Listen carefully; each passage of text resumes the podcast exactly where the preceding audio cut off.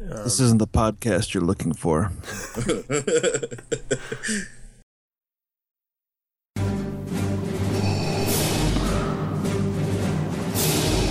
I would like to find faith to take you on a strange journey.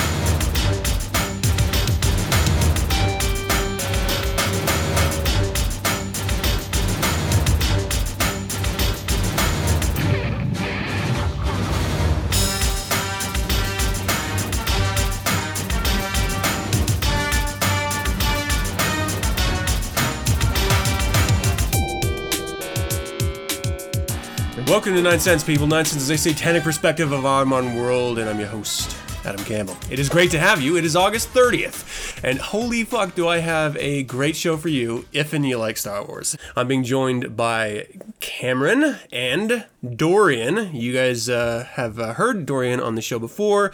This is the first time we've had Cameron on. Welcome, man. Yeah, welcome.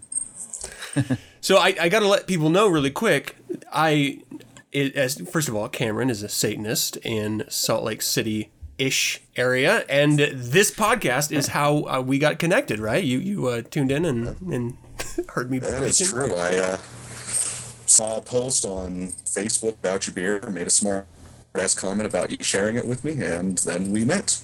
And we had beer, and it was great. Oh, so it was a delivery thing then.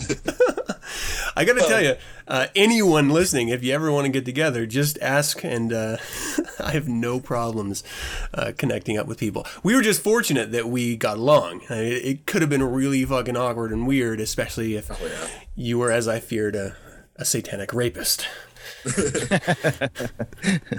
Hoping feared, it's that whole, I don't want to be raped, but I kind of want to be. No. That's kind of where I was. Like, is it going to happen? Is it not? Should I prepare? We'll see how the night goes. I mean, you have to trim just in case. Well, yeah, of course. You don't want to be caught off guard with a big, hairy, like Endor-sized bush. I'm going to keep trying to pull it back to Star Wars. Okay, gotcha. Before we start really quick, I want to let everyone know, if you're tuning into this week's 9sense expecting a traditional episode, you are going to be wildly disappointed. This is the 5th episode in the month of August. You've had 4 episodes of traditional 9sense, and for the next almost a full year, each 5th episode is going to be centered around the idea of Star Wars, and I'm going to go in depth of that into that really quick with schedules and topics and stuff like that. But just so you know, I don't want you to sit through this thinking and expecting it to be a traditional episode. I do have a ton of 9sense letters. I'm gonna totally skip them this week. I have a ton of contributor content that I'm completely skipping this week. Simply because, we're leading up to a really exciting movie for those of us who consider ourselves Star Wars geeks, things that we're fans of. And so I would like to have a bit of a 9sense Star Wars experience. And we will be touching on how it relates to Star Wars. And in fact, this is a really good place for me to go over what this episode is going to be about. We're going to start with, as I mentioned just a moment ago, the schedule. So this is going to be Star Wars episodes of 9sense, and it's going to go all the way through May 2016.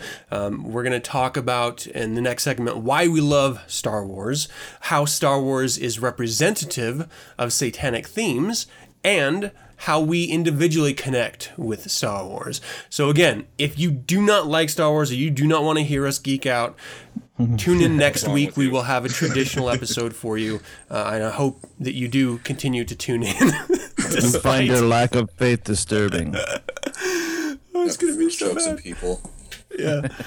Before we dive in proper here, I do want to touch on some quick notes Again, next week is going to be a traditional episode, so if you're looking for that, tune in. And this week, I'm releasing the next 9sense Presents Satanist on Satanic Cinema episode, Carnival of Souls. And this is with Witch Zaftig and Magister David Harris. This is a fantastic episode, and I was putting the trailer together, which I'm going to be releasing tomorrow. And we have, I didn't even think about it during it, but we have this really great back and forth where we each play off of each other. It's a really great episode. So I highly suggest everyone check out the trailer. And if you like that sort of thing, definitely pick up the episode. It's like 99¢ on most outlets, and $1.99 on some others. Okay, so there is also an entire backlog of episodes of Satanists on Satanic Cinema. Of course, the most recently released, Rosemary's Baby with Aaron Cassavetes and our guest here, Dorian Gray. Yeah. So that is still available. I had so much fun during that episode. You guys should definitely check it out. Dorian is fantastic in it. It was a blast. And yeah, if you get it on Amazon on your phone, yeah, they're only 99¢. And yes, it's a long, it's like, that one's like 2.5 hours long or something. So. Yeah. Yeah. Some of them don't even break 2 hours, but some of them go way, way past it. And it's just because this show and then our banter. I mean, we want to provide something of value to you guys, but also we want to enjoy ourselves. And that just comes with the territory. Some of the other past episodes that you can check out: Horror Hotel with Magistra Peggy NaDramia, The Ninth Gate with Warlock Storm and Satanist G.R. Tarina, Blue Velvet with David Ingram and Matt Ingram, and of course there's the free episode, The Brotherhood of Satan, with Magister Magi Paradise and Magister Bill M. And that is the perfect introduction of what you can expect. Now, the reason why that episode was free is because you could hear some of the movie in the background, and so I can't charge for that. So because of a technical error, you guys get it free, but you get to see what these episodes are like for free. So go check it out, The Brotherhood of Satan, and then pick up the rest as they are released. And again, we have in the the production phase. Actually, this is the first time I've ever officially announced it, though I teased it before. Willy Wonka and the Chocolate Factory. Yeah. I heard about that one. Nice. That's going to be a kick-ass episode. It is with Heather Height and John Shaw. So definitely look forward to that. Really, really good episode as well. All right, so let's talk a little bit Star Wars here, people. Let's jump into, the schedule that we're going to be moving forward in.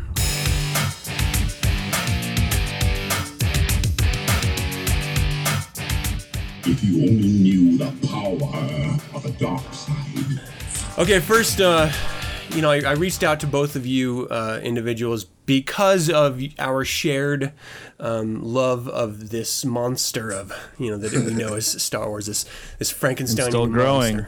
Yeah, it seems to have legs through generations. We're going to be breaking this out into 4 distinct episodes. So today, of course, why we love Star Wars and how it is representative of satanic themes or ideas. The next episode is going to be November 29th, just before the release of the actual movie itself. We're going to talk about the hero's journey in Star Wars and how that relates to a Satanist's identity. So that's going to be a very, very interesting episode. Of course, after the new movie is released, January 31st, 2016, we're going to talk about the light and dark side of the Force and how it relates to satanic themes. Again, we're always going to be pulling these back to Satanism, and the reason is because these are 2 shared passions. Satanism is a part of who we are. It's not something we necessarily champion in our regular lives. You can't really do it at work in some cases, and some people don't ever even mention to anyone else that they are in fact Satanists, but it is a part of a core of who and what you are.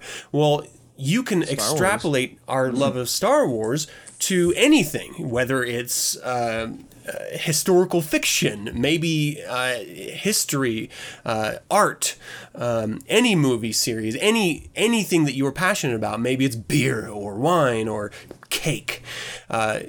You can take what we're doing here with Star Wars and insert any passion that you have, and it should coincide pretty simply with some of the ideas that we're going to be discussing here. And that is, you could even call yourself a Jediathist. I actually know a couple of people that are part of the Jedi religion, man. So. What? That's a real thing. I want to get into that in just a second. Let me finish this really quick. And so we're obviously going to close this out May 29th, not for any particular reason, just because that's, it's way the fuck far off. We may continue going further, but for now we're only planning these 4 episodes. And in that last episode, it's going to be iconic characters of Star Wars and their satanic expressions. Some obvious ones and maybe some not so obvious ones you didn't think of before. But again, that's months and months away, so let's focus on where we are right now. And let's do a little Why We Love Star Wars. Hey there, Dal. Why don't you be a good girl and take a few clams and run on down over to High Satanist and pick us up a couple of those sterling silver Baphomet's everyone's been buzzing about. I hear that the bee's knees. Now, while you're at it, go ahead and take a gander at those LED wall plaques. From what I hear, that guy over there is hitting on all 6s. A real nifty fellow he is. Listen here, don't go over to those sappy ragamuffin knockoffs. I want the real McCoy, you got me? So do the right thing, and now you're on the trolley, you hear? Remember, I say this. That's I Satanist, I say. They're on the up and up. Now scram. Get a wiggle on, kid. You bother me.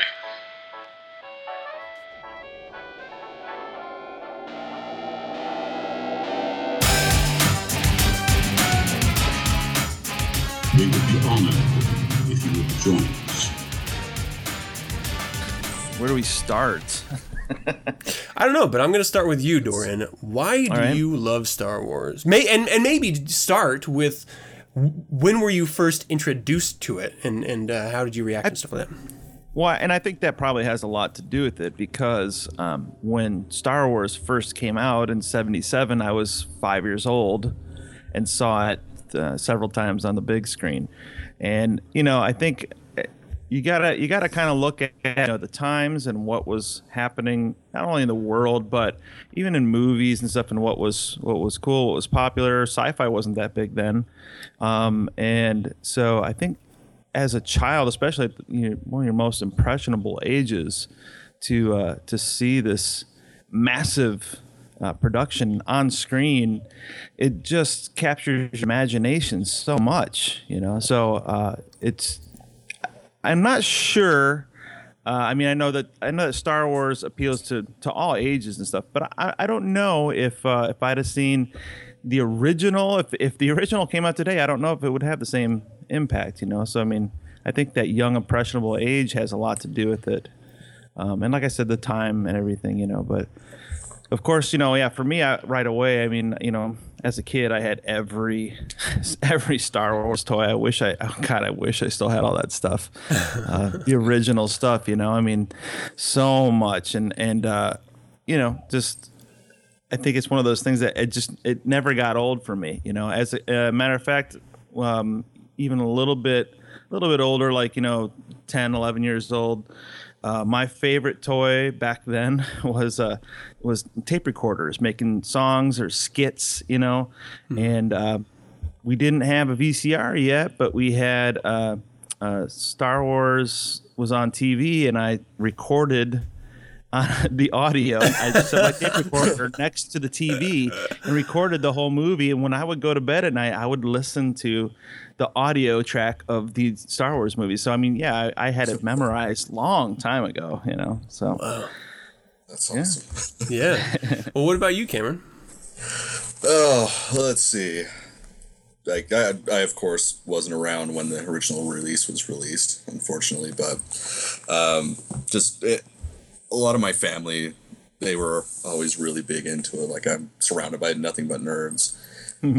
So from an early age, it was instilled in me. I always had toys and stuff. Like, love Power of the Force series. Just amazing. I just was watching it since a child. And really what did it for me was when I had the chance to see the re-releases. And then found out after that there were books, and oh god, that was the slowest thing. Yeah. It's like, oh, a Star Wars book? I'll give it a shot. And now my bookcases are falling. Oh yeah, covering it or holding everything up. Well, I want to ask you a little bit more about that. Did you see any of the movies in the theater? The original release of the movies, like even Return of the Jedi, in the theater? When they did do the re-release back in, what was it, 94? 97, wasn't it? 97, yeah. 94 was the Yeah. Okay. Sorry. Yeah, I did get a chance to at least go see Empire. I didn't get a chance to go see everything else, but at least I saw Empire, and the best film ever made in history of ever. So I'm okay with it. Well, that'll be you.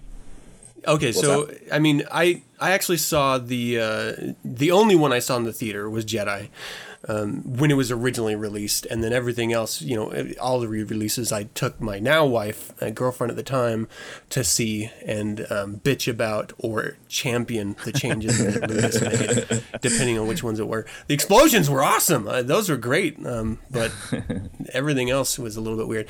So, but for me, it was again the reason why I love it. It's because it harkens back to this time of innocence in my life. You know, I vividly remember playing with these amazing toys and getting these little sets and reenacting these stories that, you know, I mean, I would even reenact them. Like my sisters would have like a bunch of Barbies and my little, what is it, shortcake? I don't know. There's like these little toys that these girls had. And I would be the boy and they would be the girls, and we'd reenact, you know, the movies through this just mix of anything. And it was just the idea of epic drama in a regularly mundane, banal existence, you know? I mean, there was excitement happening, and there was things that, you know, true sorrow. I mean, people would lose freaking limbs and threats of death, and some people did die, and you know, depending on where you were in the movies at the time, and huge changes in. And I don't know, there was this really weird moment when I first saw Empire the first time. I connected really, really strongly with that dynamic of Luke not knowing his father, because I grew up with my real dad being absent. And so I just sort of connected with that idea. You know, as a young man, you always latch on to anything that is remotely liked in your, you know, similar in your life, especially with something that you're excited about, like Star Wars, for example. And so, you know, when he found out his father, you know, spoiler alert for all you geeks who've never actually seen the movie. Damn you if you don't know this. It's permeated world culture right now. But, you know, when Darth Vader let him know that, you know, he's his dad, I was like, what the fuck is that? And like, it really blew me away as a kid. And I started like latching on the idea. That was the first time I ever latched on to really loving what in popular culture could be seen as the bad thing. Yeah. And maybe it was because of my own personal life experience up to that date. Maybe it was because of something else that was dormant in me, Satanism, that I didn't understand at the time. But for whatever reason, I immediately connected with this darker side of the world. And not darker as in, I want to kill things, but just that's where my... And this is going to sound really stupid. That's where my heart was with it. You know, I identified with Luke, but then I connected with Vader, and from that moment on, man, it's been downhill. Well, at that moment, he becomes human. Like, you don't see just a mask. There's a person there. Yeah, but you almost don't believe him when he says it too. You know, you always at first when you first see it, and you don't have the prequels. You know, like even James Earl Jones said when he was reading the script for it, he's like, "Oh, it's a lie. It's, you know, Vader's lying to him or something." You know, and. You know, it's just kind of I don't know. For me, it took a while to like, you know, Vader's a perfect example of like what you were just saying, Adam, about latching on to the dark side or to just to the villain. Like there's nothing else in popular culture nearly as big as far as being attracted to the enemy as Star Wars. I mean, this is somebody who, if it were to be real, had murdered more people than Hitler, and when we love him, that's weird, right? Lunch boxes for our 5-year-old kids of Darth Vader commercials where the kids dress up like Vader, and he murders people, and we love him, you know. So he's got a shiny sword and a cape. I mean, what's not to love? It was murder that way. Yeah, yeah. Can I get impressions of you guys the first time that you've ever seen? Did you both see Star Wars, you know, which I think would later be called A New Hope, but didn't it just come out as Star Wars? It just came out as Star Wars, yeah. So when Star Wars was first released and Vader first comes into scene in that first, I don't know if it's like 5 or 10 minutes, what were your impressions of him? Like, they pretty simply set it up as this is the bad guy, but you are pretty drawn, right? Well, and if you look at the, especially 1977, but if you look at this ship hallway that he comes through, this ship is pristine white. All the stormtroopers are pure white. There's smoke that's white, and this dark black figure walks through, taller than everybody, and just confidently strolls through. No caution about him.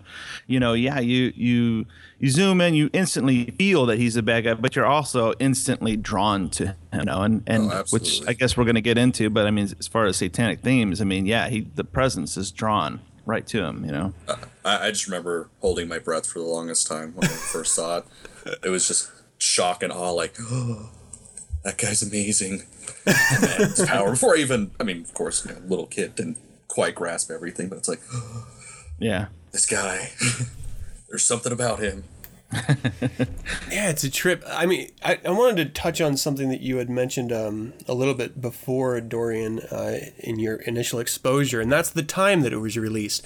You know, sci-fi up until that Star Wars was released was like Flash Gordon. I mean, it was like strings and wires, and of course Star Wars was too, but they hid it. They took extra time to set the scene, and so the sets themselves were so realistic for the time. I think that has a lot to do with it as well, and especially, you know, just the filmmaking aspect of it. It went so far beyond what had come before it. It was like the iPhone of its day. You know, it was just like, what the fuck? I don't understand what this is. This is amazing. And you just immediately connect with it. And then, you know, of course, everyone else picks up and copies it and repackages it and tries to do their thing. But yeah, I'm not entirely sure anyone ever caught the... I cannot think of any movie that has had the impact. Ignore Star Wars as the Star Wars franchise, but just as the idea of a movie making a cultural impact. I can't think of one that's come close. No, not even close. No. Yeah. And anyone who's ever made a sci-fi, a fantasy, or especially, I mean, dealing with large ships and motion in space, has had to take lessons from. I mean, I think before Star Wars, you could say 2001, but that's about it, really. Like, you know, George Lucas kind of wrote the book and started Industrial Light and Magic, and you know, the opening scene in Star Wars when the ships come overhead onto the screen, and it just goes on and on and on, and that was something just amazing to see, you know, because you really get a feeling. It doesn't feel like a ship on a wire. It feels like this massive thing going over you. Yeah. That's actually one of the reasons why I really connect with it as a kid, because there was tons of documentary footage that was released after, you know, just from me growing up. You know, they'd have all the Hasbro toy commercials that you would always see, but then every once in a while I'd catch like a behind the scenes, you know, the making of Star Wars. And it was literally like adults playing with toys. Like all of these were just little models, and they were using cameras in order to get the dimension and scale. And so it was a literal extension to me playing with the toys. Yeah, I was making the movie, and it made it so much more real being able to have that behind the scenes experience of seeing how they made it. And then me translating that to making my own, you know, moving on. I mean, exactly. I would write stories as a kid, you know, what happens next in the Star Wars universe, and just reenacting the existing worlds. And I had just tons of toys, and it was really great. So let's talk toys here, people. Let's talk things. What is, throughout the history of your experience with Star Wars, what is your most, whether you have it now or not is irrelevant, but at the time, what was the most your most favorite toy or whatever it was, or collectible or whatever? Well, for me, it was the first Millennium Falcon. Yeah. Which, I mean, yeah, who doesn't love that? But I actually, in order to move from Indiana to Los Angeles, I sold all my Star Wars stuff, and I had an original Millennium Falcon. Damn. With the box and everything. I sold all that stuff to help my daughter out, so. Good dad. I sold my child before that. Yeah. Good thing I don't have children. I've considered it, but, you know, the way I figure it is, you know, if she gets famous and gets in some movies, then she can buy it all back for me. So. Hell yeah. I think that is important too, because there's a distinct difference between, and I want to get to you, Cameron, here just shortly. There's a distinct difference between people who are passionate about this, but that are willing to let it go for their own life experience, rather than people who would just grip it till death. Like, I will. It's not easy, I'll tell you. I loved having my own room where I had, all the toys. I'm looking at Cameron's package here with. Sorry. Hello. What the hell? Let me get back on camera. With his action figures packaged on the wall, and I had the same thing. I had a wall covered with walls covered with all the toys still packaged and. You just love displaying that, and it kind of, it sucks to let it go, but yeah, I mean, do what you got to do. But yeah, the Falcon, definitely Falcon, and any toy model, anything, having a collection of Millennium Falcons is the best for me. What about you, Cameron? For me, it was definitely my AT-AT walker thing that was like 2 feet tall. Oh, you had one of those! Holy shit! I did. I was so pissed too. Like that thing. So cool. Truth be told, it was really bad. Like I used to sleep with it. Whoa! It was essentially like a dog for me. And of course, I've always had dogs, so that was a little weird. But yeah, then. You're a little Star Wars. I had it for years. Then my brother decided that he wanted to break it in half. And I just haven't got one since. And that's when you killed him. I should have. I did 25 years in the pen for that. Forced joke. Yeah. Why aren't you dying? Ah! Works so well in the movies. All right, so before we go to the next thing, let me drop mine here. I had a bunch of the sets. Like I had the Hoth set, the Yoda Dagobah set. I had the... what is it called? The Ewok Village and stuff like that. But I think my favorite was the Rancor. Thank you. I like the leg. My sisters ripped the leg off just to watch me cry, and my mom took one of my elastic bands of one of my tidy whities and put it back together, and it was like the greatest toy. Like I loved that monster. Again, I connected so much with the monsters and the dark element of it. It was just I couldn't. I had a Millennium Falcon, and at the time it was amazing. But I gotta say, man, that Rancor was a. I cried like a baby when my sisters ripped his leg off. It was like, why, world? How could this happen? It was awesome. Yeah.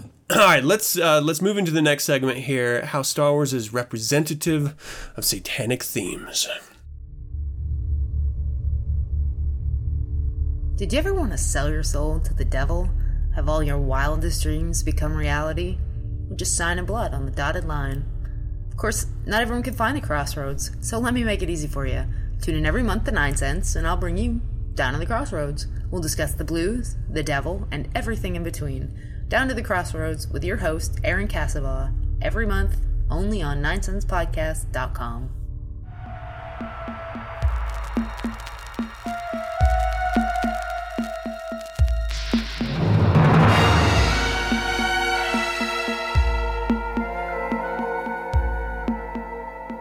There is a great disturbance in the Force.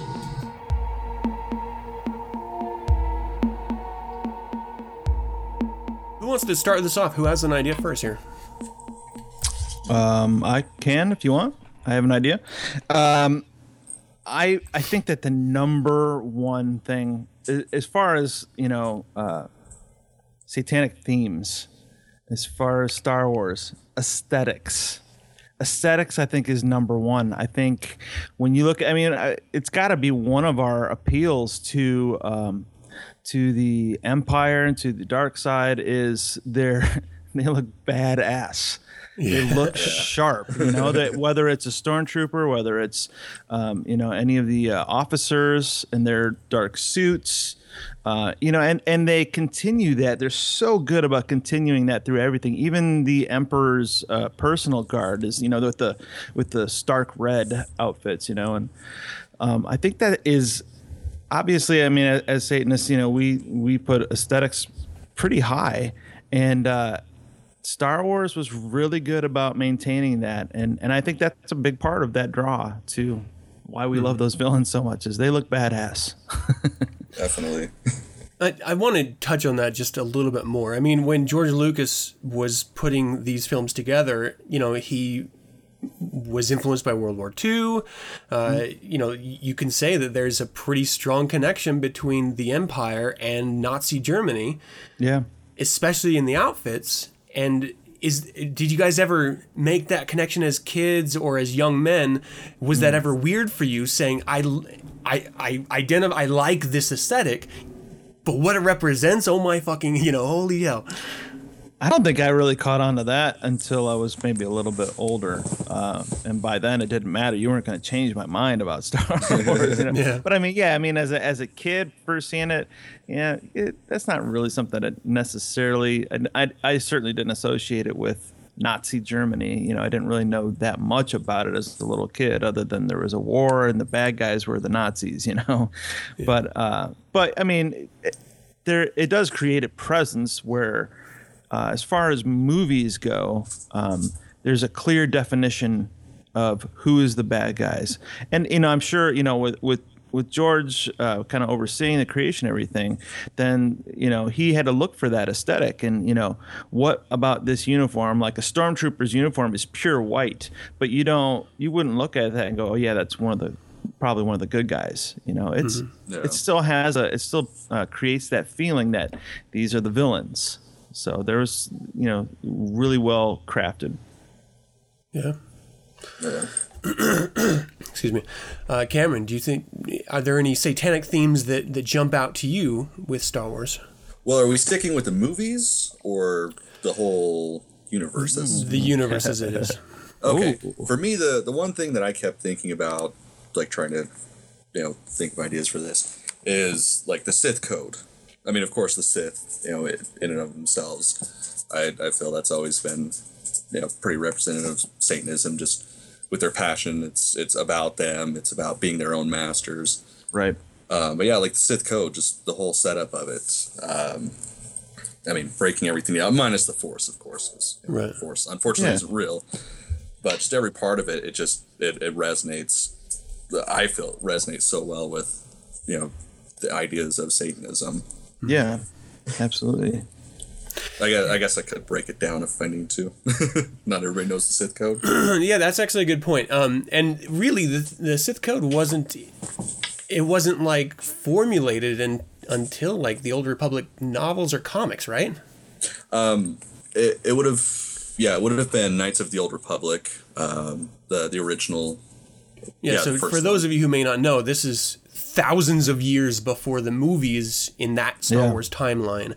You know, sort of the origin of the bad guys, as it were. And, you know, I mean, the Sith are brought up in the original movies.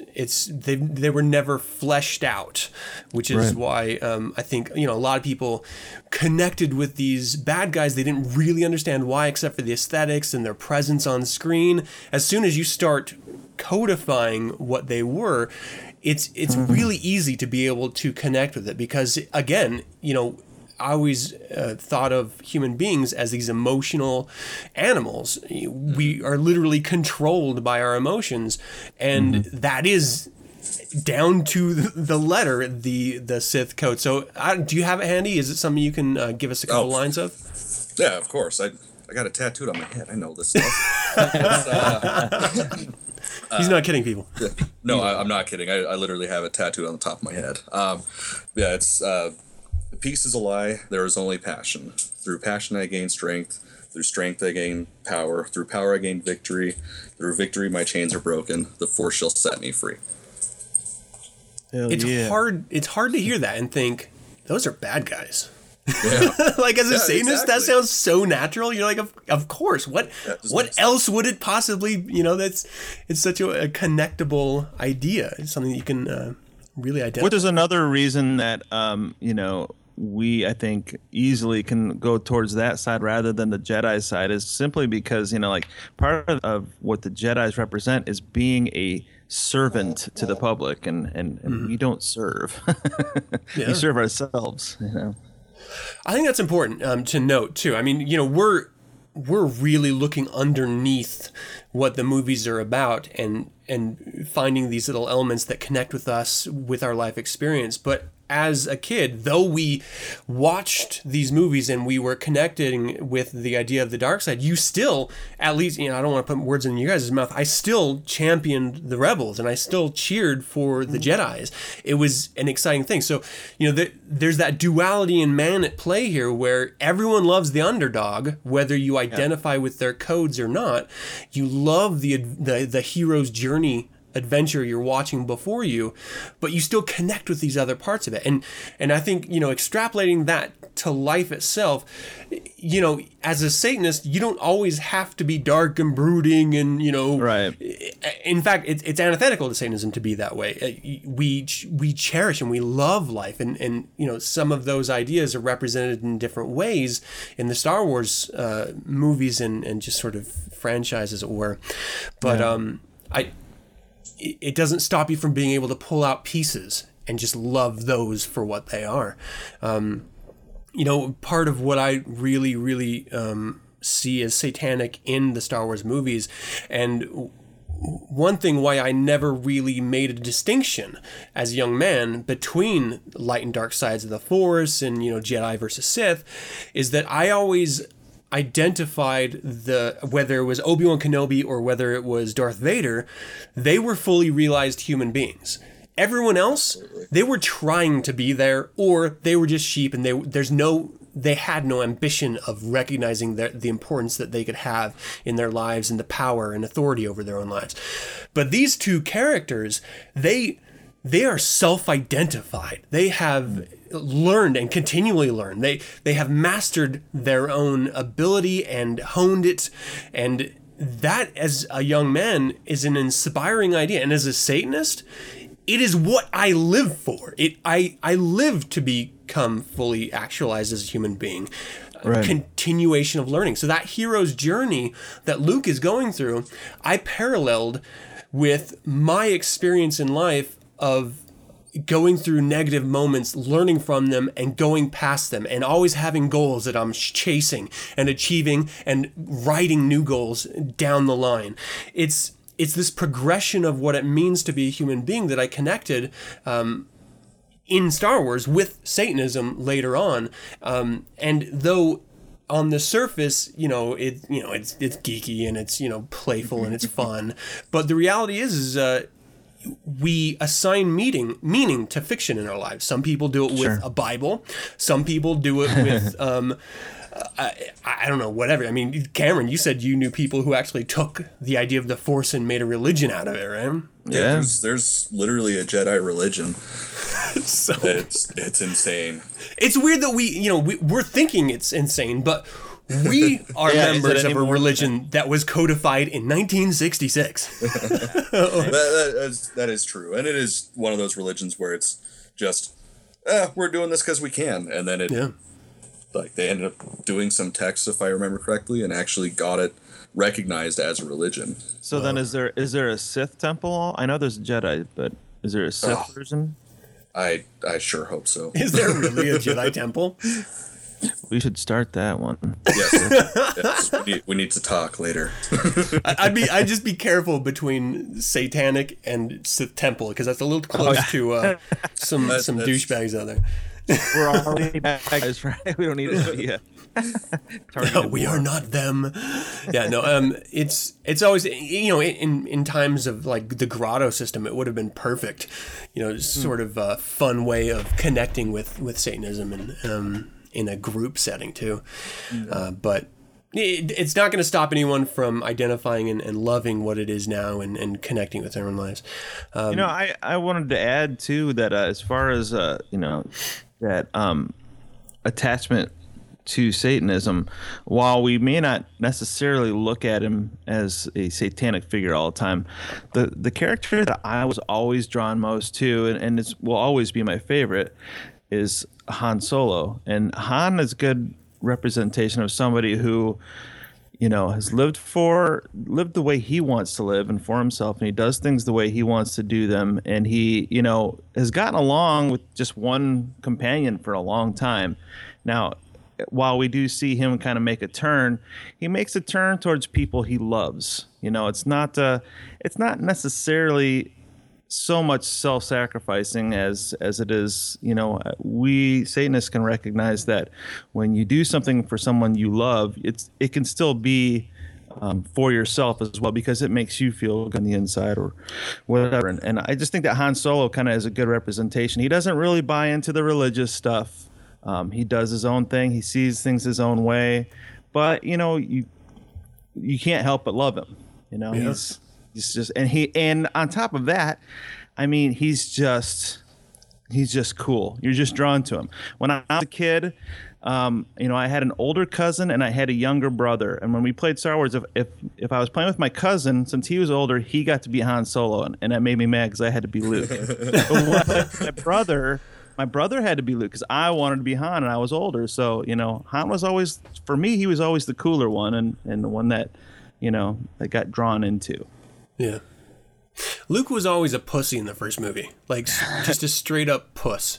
In the Which second actually one, yeah. follow his aesthetic, and you can see actually you can visually see the change from, you know, the white robe to the gray fatigues to the black outfit, you know, in yeah. the original movies, you know. So the aesthetics again, he yeah. figured it out. Fucking by the time Return of the Jedi came around, Luke was the man. Like he was just I wanted to be him in that movie. Of course, I love having my hand, but I mean, he was so fucking cool in that. Like, he stood up to anyone, even if he didn't want to. And, yeah. you know, I 100%, it's not painfully obvious to those who aren't aware of what Satanism is, but I think you're absolutely right about Han Solo. He is the iconic, doing it for your own reasons, no matter what. It's not, you know, like Princess Leia, she's so altruistic and it's for everyone else and blah, blah, blah. Exactly. He doesn't care. Like, he's out for individual experience. He's trying to nail that princess. He's trying to, you know, getting out of these debts that the Empire had put him into.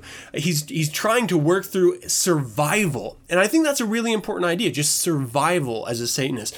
You know, there's a lot of different religions out there that they focus on, well, put your life in something else's hands. And we say, no, we control our lives. We are our own gods or demons, and we will be the ones to pick us up if we need to be picked up, and we will recognize when we don't. Han Solo is a direct reflection. He says very clearly, I'm in it for one reason, me. Yep. You know, and so that's the perfect example there, Aaron.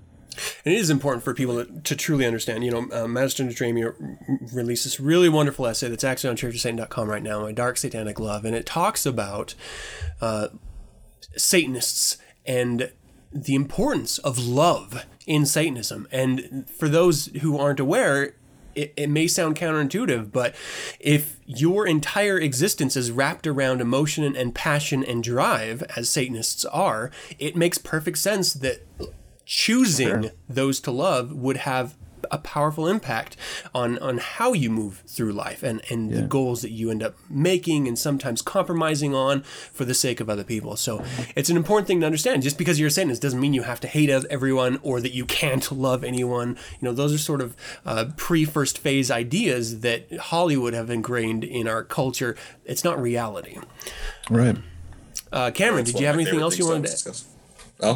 Is anything else you wanted to add to this? I think we pretty much covered everything that I was going to say. Like the whole Han Solo thing. I mean, Han Solo just wanted to be when I grew up. I mean, yeah, he doesn't play with lightsabers or anything, but yeah, just his demeanor and just how he lived. I was like, I should do that. Swagger, his wit, yeah. Yeah, it was awesome. All right, let's move on to this next section, how we individually connect with Star Wars, and I want to hand it off to Cameron to tell us about how he connects first.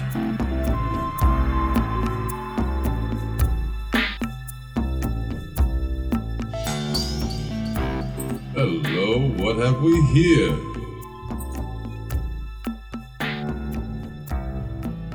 Oh, okay. Well, just. For example, with this week alone, got to go to a Weird Al concert because I'm a part of a costuming organization called the 501st Legion. Basically, we're all the bad guys in Star Wars, like stormtroopers. Sith, so cool. Yeah. Oh, it's horrible. I don't even like to admit how much I've put into costumes.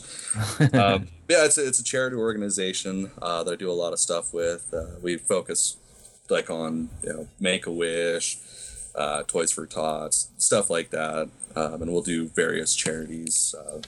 Like actually about 2 weeks ago, I did one to raise some funds for this kid that's going through heart surgery. Basically, we just dress up like Plastic Spaceman and make people's day. Yeah. Then last night, I actually, because I also help work on fan films. Last night, I got to go to, I went to a cast and crew screening of Legacy of the Force. It's a fan film that I was working on about a year and a half ago. I was doing set design and stuff. So yeah, there's that. Basically, Star Wars is everything. Like if I'm not working and if I've got even a spare, I'm reading or playing the video games or watching it one way or another. Wow. Just, yeah, horrible.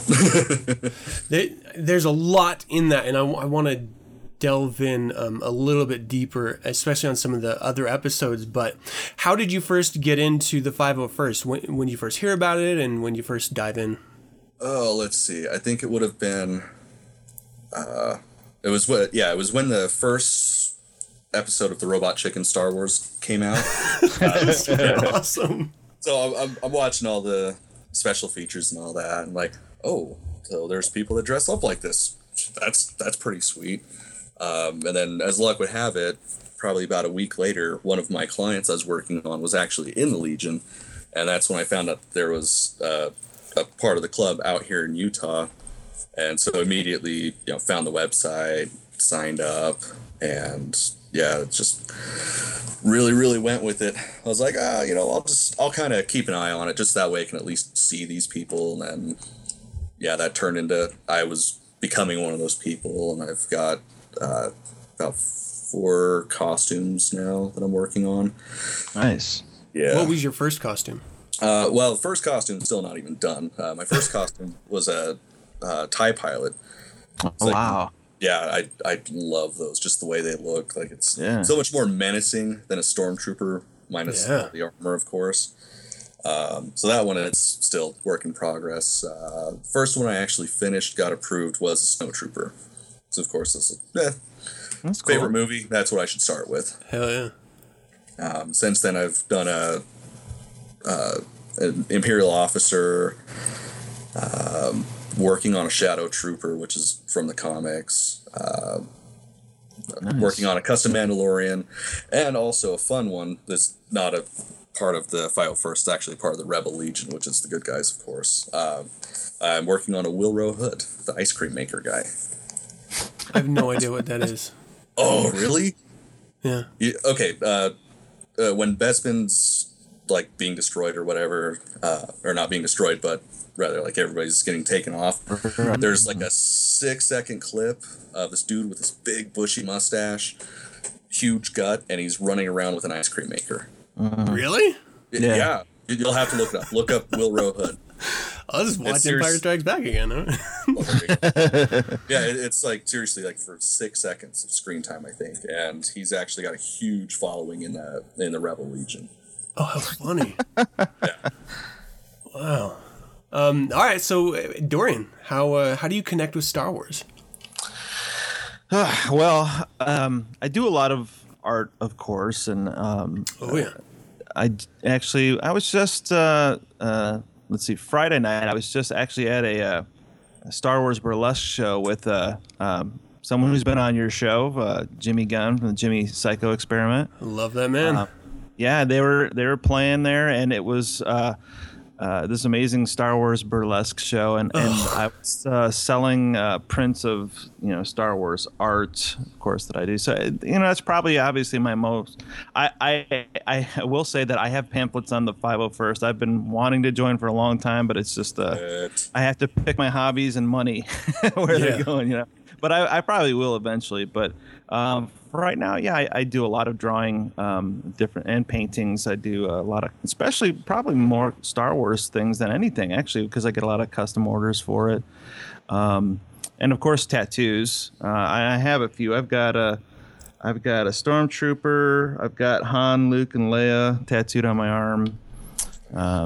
And so, and I still, of course, do. I even briefly mentioned, I don't know, you probably saw this, Adam. I know you at least started to read my book about tattoos. And for whatever reason, I just felt it was necessary to mention, I summed up my childhood as I was born here. I saw Star Wars 3 times in 1977, and then I went to high school. You know, I felt that was an important part for me to put in there. So.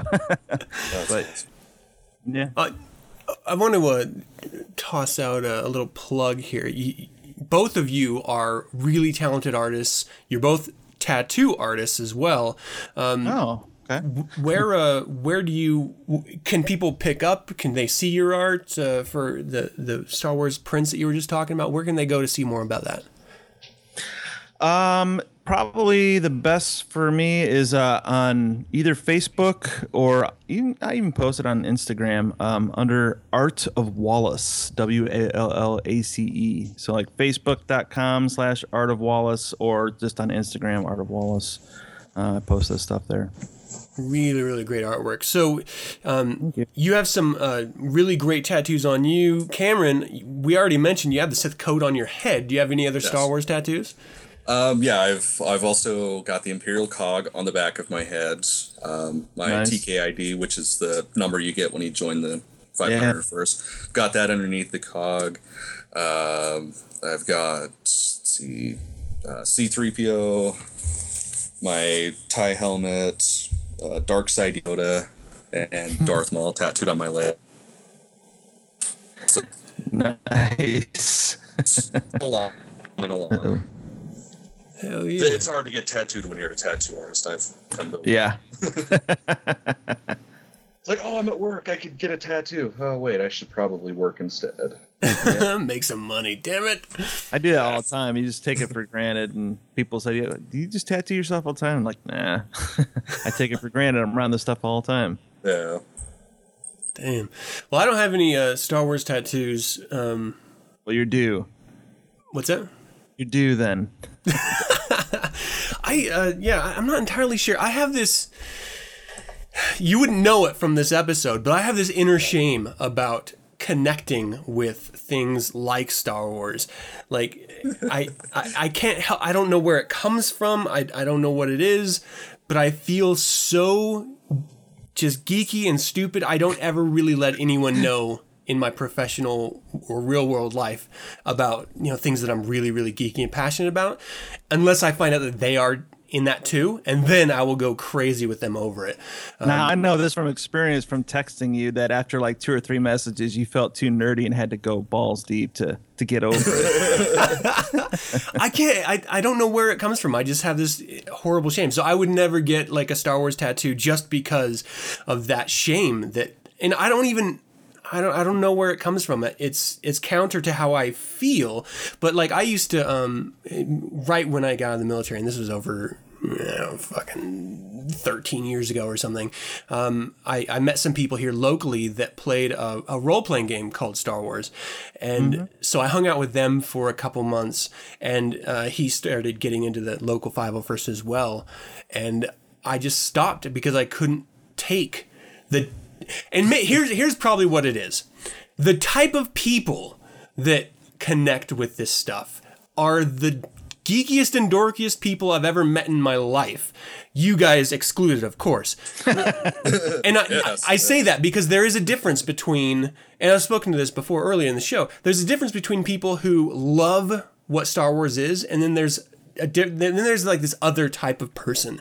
And there, of course, there's big wide ranges within these, but there's this other person who doesn't shower, and they just live in the basement, and they're just a level of nerd that I am embarrassed to be associated with. The smell at Comic-Con is horrible. See, that's why I'm glad anytime I go, I have a helmet on. anything except for my own phone. And I can do that. And so I and maybe that's where it's part of the embarrassment and shame comes from, because I don't want to say I love Star Wars, and you know, I have these Star Wars mugs, and you know, I have these little toys that my kids buy me, and I put them on my desk.